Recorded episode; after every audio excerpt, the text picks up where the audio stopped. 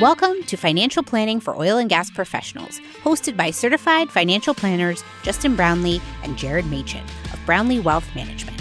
The only podcast dedicated to those of you in the oil and gas profession to help you optimize investments, lower future taxes, and grow your wealth. Learn more and subscribe today at brownleewealthmanagement.com.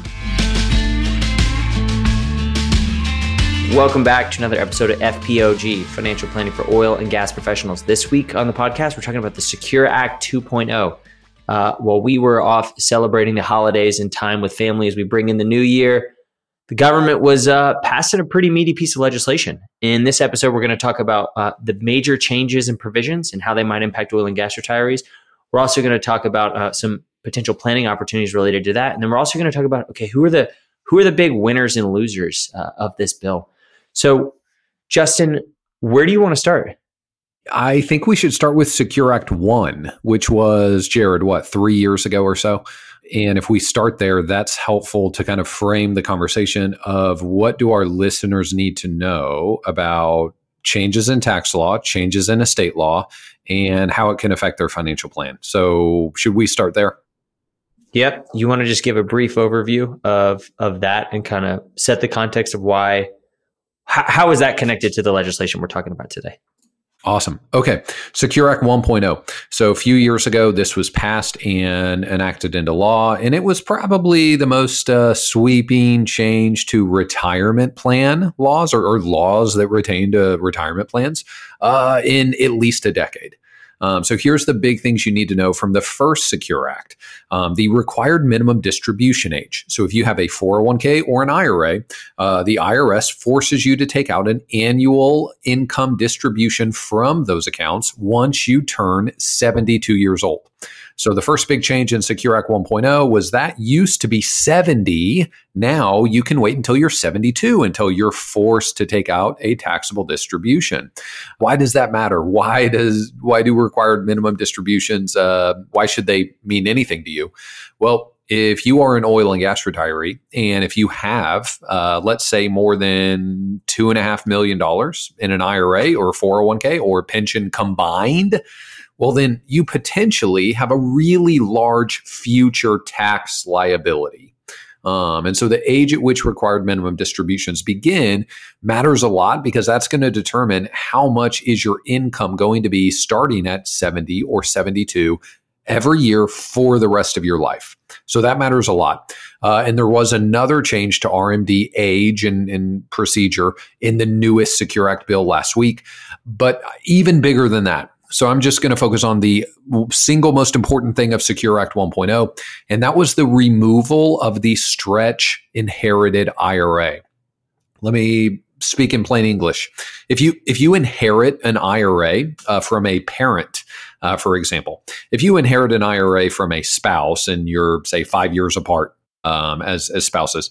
Uh, you get to just take that and put it in your IRA, and you're not necessarily impacted. Uh, but if you inherit an IRA from your parents, so let's say your mom or dad is uh, 97 years old and they pass away and they have $3 million in an IRA and it all goes to you, you do not get to keep that in an IRA you either have to remove all of that 3 million from their IRA and get taxed on all of it or you can open what's called an inherited IRA and it has to be done properly.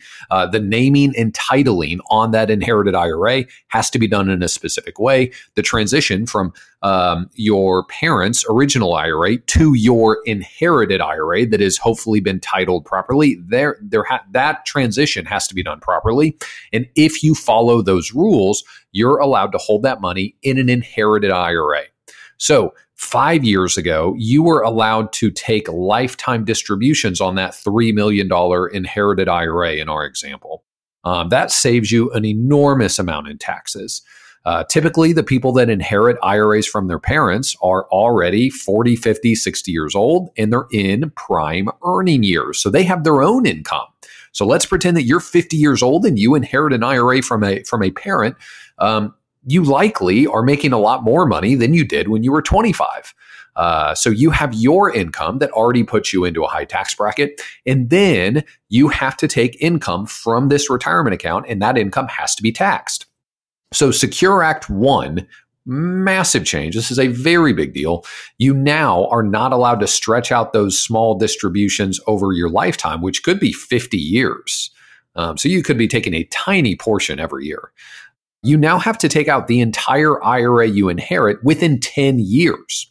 So if you already have a high income yourself and you have to take out the entire IRA within 10 years. And in my example, I just threw out 3 million, uh, which is a pretty big IRA. But if, if that's your situation, you better be taking out 300,000 per year. All of that is taxed as income on top of, on top of whatever income you're already making.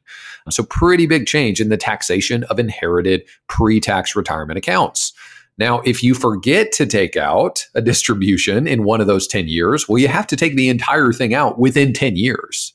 So if you forget for five years, or let's do an extreme example, you're not paying attention to the rules, you don't know the rules, uh, or your advisor isn't overseeing this, and you go nine years without taking anything out.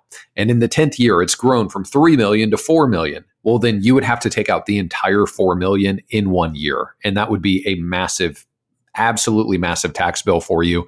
Depending on what state you're in, if you're in the wrong state, uh, you could actually have a $2 million tax bill on that retirement distribution. So, Secure Act 1.0, very big deal because it has huge implications on how pre tax retirement accounts are taxed when they're inherited. And so, uh, with that being said, Jared, anything you would add, or can we just jump right into Secure Act 2.0 and how it builds on the first legislation? Yeah, I like your verbiage of building. Like I think 1.0 is a bigger deal, right? Like in terms of like okay, what's the what's the bottom line to oil and gas retirees that usually are overweight pre-tax assets? You know, I don't think 1.0 is going to be as big of a deal, but there's just a lot more little things versus this one big thing, which is the death of the stretch IRA for uh, non-spouse, non-designated beneficiaries. So, can I say something just right on the front end that essentially spills all the beans of what we're going to talk about? Yeah. If you have substantial assets, and I would even say, I mean, Jared, I think if if you have more than two million dollars, um, or if you are if your parents do, and you're going to inherit that, I think with Secure Act 1.0 and what we're building on with the most recent legislation last week, I think it just means that you better know all of these tax laws or your advisor better know them for you. Exactly right. And we'll talk more about that in Winners and Losers. So, uh, in Secure Act 2.0, got to give credit to Jeffrey uh, Levine and the team at Kitces. We'll definitely link to the source article in the show notes. He is awesome uh, in kind of digesting this as it comes out and talking about the most important things. So, a lot of things we're getting from this episode came from a piece that he released. So, first thing I want to talk about uh, RMD, RMD confusion, if you will. So, like Justin said, Secure Act 1.0 moved back RMDs uh, to age 72.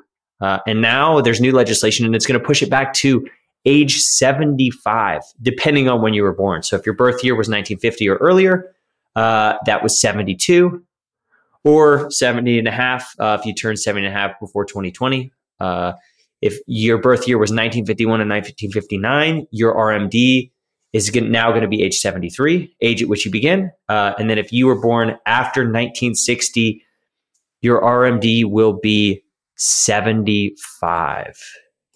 Justin, why does that matter to uh, to oil and gas retirees? Two reasons.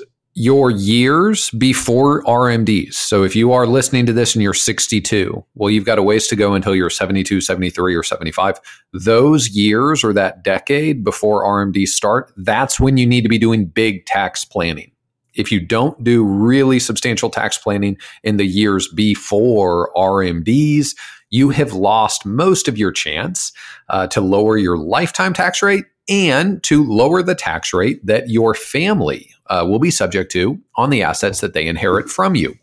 So that's the first reason. Uh, the second reason, I think we may even dig into this later, uh, but RMDs carry one of the most horrible penalties in the entire tax code. If you miss an RMD, uh, let's see, it was a 50% tax penalty. I think they toned that down to 25%. So those are the reasons I would give. Anything you'd add, Jared? Yeah, no, I would just say it extends the, the golden window that we call it, right? And like tax planning, where you're going to have more years where your income is going to be lower because RMDs have not started or could potentially be lower, right? There's a lot of nuance and wrinkle there, but you know, there's more time to potentially implement Roth conversions, qualified charitable distributions, things like that, and de- delaying Social Security, right? Anything, uh, filling up the zero percent cap gains bracket. These these low to no income years, uh, you have more of those available to you. Jared, I just thought of something. So another tax planning opportunity that never makes sense for our demographic because for most of the people we serve, it's uh, capital gains optimization. So taking advantage of a zero percent capital gains bracket, or it's Roth conversions.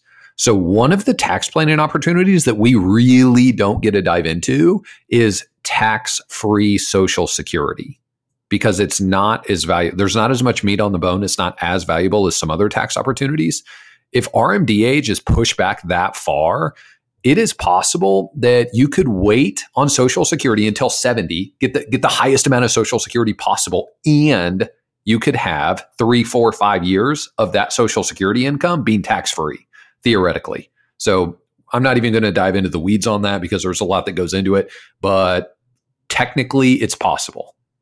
Yeah, that's right. Um, and two, right? That's another thing where the, the window is finite because the moment RMDs kick in, you're likely you know going to have taxable social social security, especially if you're pre-tax. Back to eighty five percent of social security taxable, hundred percent.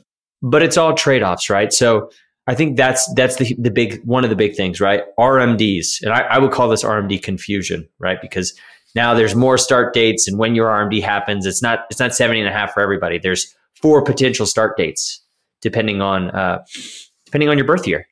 So Let's go to the next thing. And I, I'm I gotta admit, I'm surprised at this. I thought Roth was moving in the opposite direction. There was a lot of commentary, if you will, saying that Roth was being phased out, Roth was under attack. And, you know, I don't hopefully I can go back and listen to the podcast and find somewhere where I said I don't think that's gonna be the case, but I'm not surprised by this actually, as, as many people are, because Roth assets get tax revenue today, right? So, you know, there was a lot of things about taking away Roth benefits, but this legislation actually enhanced Roth benefits. Uh, so, Justin, you want to talk about uh, some of the some of the Roth changes that we saw in this piece of legislation? Yes. And so to reiterate two things that you've said that I want to just kind of reiterate, there is a golden window in tax planning and you need to understand it and take advantage of it. If you have a few million dollars, you have a massive opportunity. If you have more than $5 million, you really do have a very, very large opportunity for your golden window of tax planning. Now, with Roths, so reiterate what you just said too, Roths are still good. Um, this legislation really just came in and said we support Roths and we're not doing away with them. We're not getting rid of Roth. We're not getting rid of Roth conversions. We're not getting rid of backdoor Roth. So let's see some of the things that we need to point out. Uh, plan Roths, very interesting. So Roth 401k no longer subject to RMDs. Uh, simple and SEP Roth IRAs. Uh, employer can make Roth contributions, not just employee. That's fascinating. If you're listening to this and you're you have a 401k, you may already know this, but you as an employee can decide whether you want to do pre-tax or Roth. Um, but uh, the employer, if they match, they do not get that decision. They don't get to decide. Uh, uh, historically, all employer matching contributions have to be pre tax. So, some potential changes there. Uh, catch up contributions required to become Roth for wages greater than 145. Let's see. Uh, increased opportunities for self employed persons. And, you know, I think the biggest thing that I just want to say is you're still allowed to do Roths. So, a lot of great Roth planning. It's not off and, the table. And kind of talking about what you're saying with simple and SEP, like a lot of these Roth changes positively impact self-employed persons. And you might be saying, "Hey, I'm an oil and gas retiree. What does that have to do with me?" A lot of our clients, when they retire full time from a super major, they end up doing whether it be consulting or starting their own thing or just kind of a side hustle or just working in some contractor capacity. So the expansion of adding simple and SEP Roth IRAs just allows you another way to get more Roth dollars into that bucket if you have uh, self employed wages. And if we zoom out and try to think about, hey, what are macro changes happening to the landscape of work and employment in the next 20 years? I don't think it's crazy to think that there could be way more 1099 contractors rather than I'm a W 2 employee solely of Chevron or ExxonMobil or ConocoPhillips. Entirely possible that the floodgates open a little bit and you become more of a independent contractor making similar or even higher wages. And I mean, that's essentially what retirees are doing. Uh, and you then have a lot of different Roth retirement plan options that are on the table. So interesting stuff. Yeah. So 10,000 foot level, Roth, not only we didn't take any step backwards, but energy is showing that they're wanting to push steps forward. So uh, that's great. And we feel really excited about that because, like we've talked about many times on the pod, we are very pro Roth. Let's talk about the, I would say, the final, I guess, one of the final big 10,000 foot provisions that I thought was interesting. And that was 529s. 529s are interesting too, because you and I have talked about this in another podcast, but historically they've been really interesting. They become less interesting, especially in a t- state like Texas, where you don't get a state income tax deduction on your contribution.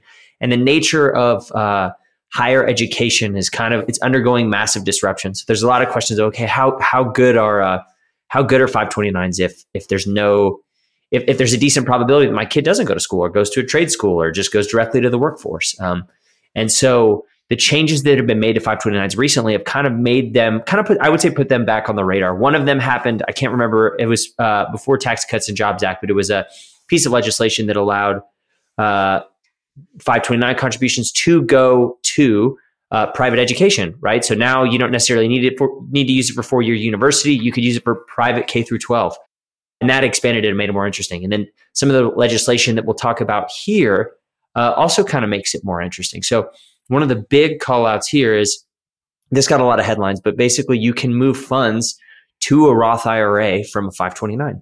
And so that's really exciting. It's not, you know, I wouldn't fund it because of this. It's kind of a grabbing headline. We'll talk about like the implications of okay, how it actually works. So a couple of call outs. So you can only up do up to $35,000. Cumulatively is the maximum dollar amount, which is, you know, potentially less than one year at a, at a college, depending on the college you're going to. Uh, the annual limit of how much you can contribute, how much can you move from a 529 to a Roth IRA. Uh, there's an annual limit there. So you can't just do th- all 36,000 in one year. You could do the annual limit, which is 6,000 or 7,000 on, on an annual basis till you hit that 35K max. So I will say there's a lot of confusion and questions surrounding changing beneficiaries. So is this uh, people are hypothesizing that this is one and done thing? You can only do it for one beneficiary, one you know the 529 one time. So if if you if you're the beneficiary of an IRA uh, of a 529 and then the beneficiary is changed, you don't get another window to do another 36k Roth basically conversion from a 529. This seem it appears to be a one time, but we'll need additional clarification there. But at the 10,000 foot level, I get excited for our clients who are, you know, have younger kids and they're less certain on uh, fully funding 529 or even what their college funding strategy is going to be. It's another escape valve to get things out of the account and potentially kickstart a kickstart a beneficiary's uh, tax-free growth. So, you know, we're weary of we're, we're a little bit leery of overfunding a 529 and don't recommend usually don't recommend fully funding it because there's just so much uncertainty and confusion, especially the younger your kids are. But having this provision uh, gives us a little more, little more confidence and a little more uh, future optionality, if you will, with this plan. I think the only thing I would add on this point is uh, I think you mentioned this, Jared, but you have to have the 529 open for 15 years to be eligible to do this, if I'm reading this correctly. So it's got to be open for a long, long time. So, you know, it's exciting that you could maybe move 529 excess funds into a Roth IRA, but you do need to understand that boy, there's massive limitations on on doing this at all. Uh, no contributions made in the last five years are eligible, if I'm seeing this right and you're still subject to uh, amount limits. So if you're only allowed to put in six thousand a year into a Roth IRA, well, you can only do six thousand as the transfer from five twenty nine to Roth. And here's the other thing that I'm not even sure on. Uh, by the way, um, I don't even know if you're over the income limit if that disqualifies you. So if you make uh, right now, I think the 2023 income limit for a Roth IRA is 228,000 married filing joint AGI. So if you make 245,000 uh, does that disqualify you from moving 529 funds into a Roth IRA? I will say this uh, it is another vote of confidence that 529s are going to have lots of flexibility. So there's been a lot of laws with 529s to make them as flexible as possible. Uh, and this is another another uh, emphatic statement from the federal government saying that we want these accounts to be flexible. Um, so that helps, but there are t- there are many many limitations on getting 529 funds into a Roth. Um, anything else we need to cover, Jared? No, I would just say if you're an oil and gas retiree and you're funding education, this is something where it could be interesting if you have young kids. If your kids are pretty close to college, probably isn't going to change your funding strategy very much, but it is something to something to be aware of. And I just want to spend 30 seconds. And again, uh, I do think a lot of consideration needs to go into whether or not you put money into a 529 and how much money you put into a 529. Uh, we've done a lot of pieces on how rare it is for high income individuals and families to save lots of after tax brokerage dollars. Uh, so most people don't have a whole lot of money in a brokerage investment account.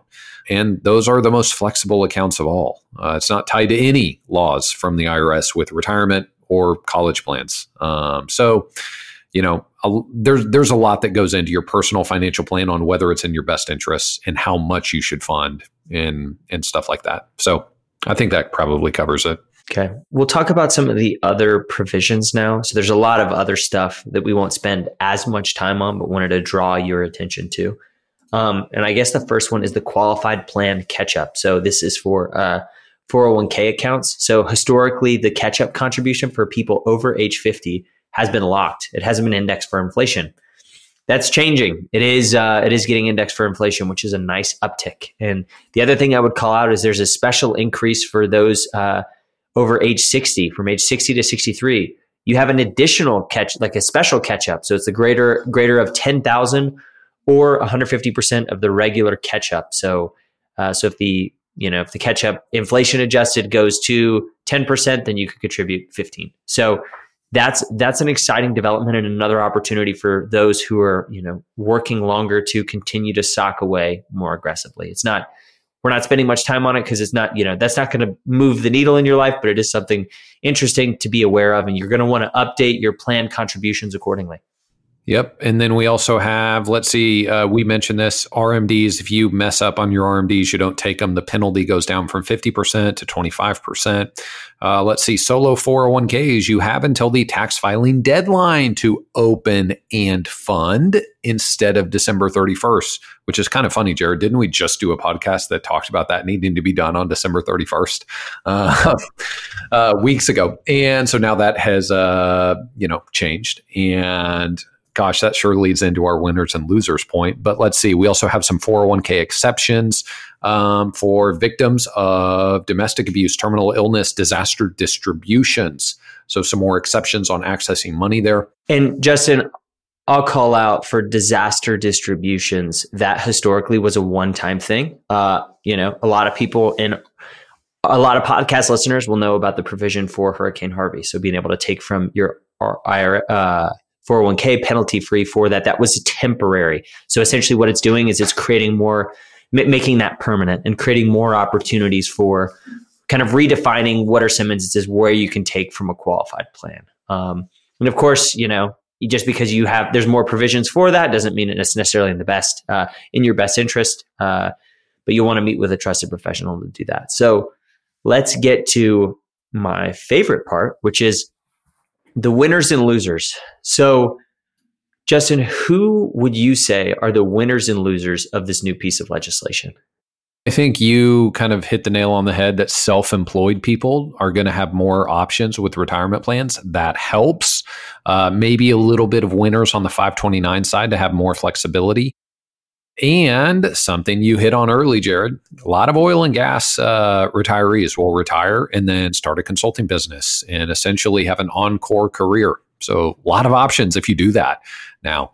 Uh, and then losers, I want to reiterate something I said early on. If you have, you know, two, three million dollars in assets, there's a lot of things you can do to lower your lifetime tax rate. But if you have more than five million in assets, I mean, there is just an abundance of things. There's so many things. And your difference in lifetime tax rates between planning really well, getting into the weeds of your tax return, your estate plan, all of your balance sheet, and all of your different accounts, getting into the weeds, doing excellent planning. Uh, if you have more than $5 million compared to not doing really detailed, excellent planning, I mean, that can easily be a seven figure difference in lifetime taxes. Uh, and so the losers are going to be, you know, folks that do not dive into the weeds of the tax code or people who do not have a trusted professional uh, understanding the ins and outs of all of the moving parts with retirement plan legislation, different areas of our tax code, and how to um, appropriately manage your personal plan in light of those things. Yeah, Justin, I would say we are both in I, those are all spot on. I would say we are both winners and losers in this scenario. We are winners in the sense that, right, this creates complexity, uh, which is good for our business, right? You know, just full transparency. It helps, you know, when things are complex and the mistakes and consequences are high, it's a great opportunity to to hire and delegate. So so we're a winner because it creates more opportunities. But we're also a loser because it's an administrative nightmare, right? Like you and I were talking before the podcast started is you know, it used to be a lot simpler. RMD age used to be 70 and a half. You could push RMDs back to age 70. So the golden window was just kind of, you know, when you retired to 70 and a half. Now you have Medicare and IRMAA to think about. Now you have a floating beginning date of retire uh, RMDs. You have QCDs that start at a different time. You have Social Security that starts at a different time, depending on when you take it.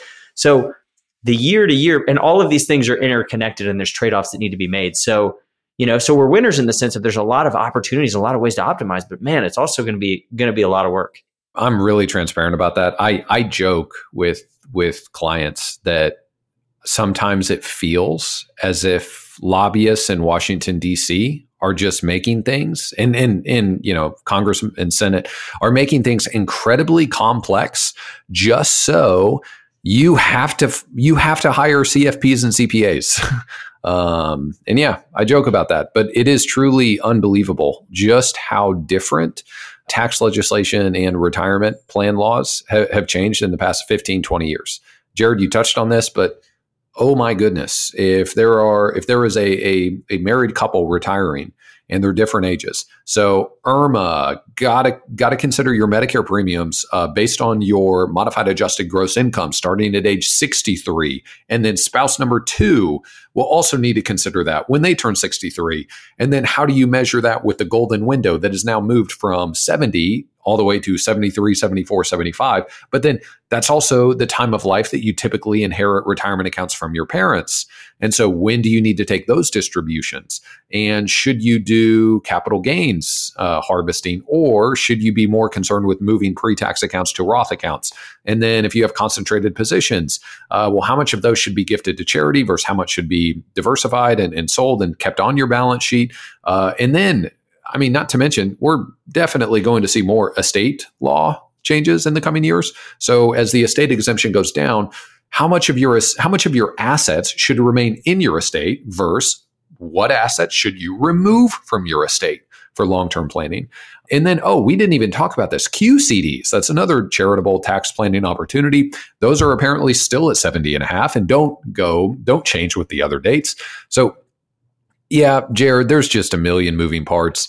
And um, like I often joke with people, it, it really is crazy. It is if we just make this stuff so complicated that people want to go hire advisors because there's just such a such a you know impossible task of learning the parts of of retirement plan law that are relevant to you yeah and i mean you know it's almost like there's there's like a golden era and now there's a golden era at light right like now you have like no income up until 70 potentially when rmds start or uh, uh, up until social security starts but then you have little income so you might still have some opportunity but it's just lesser because you know the contributions of the Social Security started. So it's going to be interesting. But all in all, I think there are some opportunities. I think there are some changes, and your income plan should not stay the same in light of this, right? The game is changing.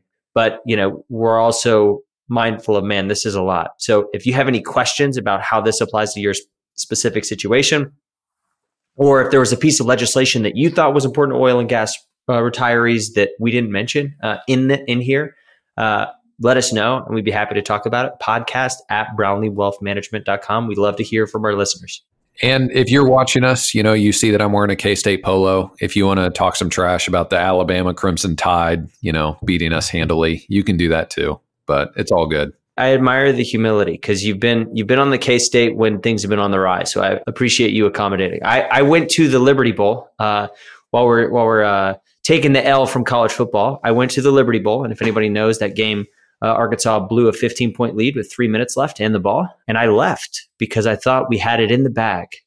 So I left that game early and missed the uh, triple overtime. The outcome ended up being good, but I watched uh, the three overtimes from a bar with a bunch of people that had also left the game because they thought it was in the bag. So uh, got got served a slice of humble pie this college football bowl season. So glad the Razorbacks took care of uh, KU though. So good, good, good game there for sure. Awesome. Thanks everyone. We'll see you next time. Thanks for listening to this episode of the podcast. You can subscribe or connect with us at brownleewealthmanagement.com or send ideas for future episodes to podcast at brownleewealthmanagement.com. Thanks, and we'll see you next time. This podcast is for informational purposes only. Nothing discussed during this show or episode should be viewed as investment, legal, and tax advice. If you have questions pertaining to your specific situation, please consult the appropriate qualified professional.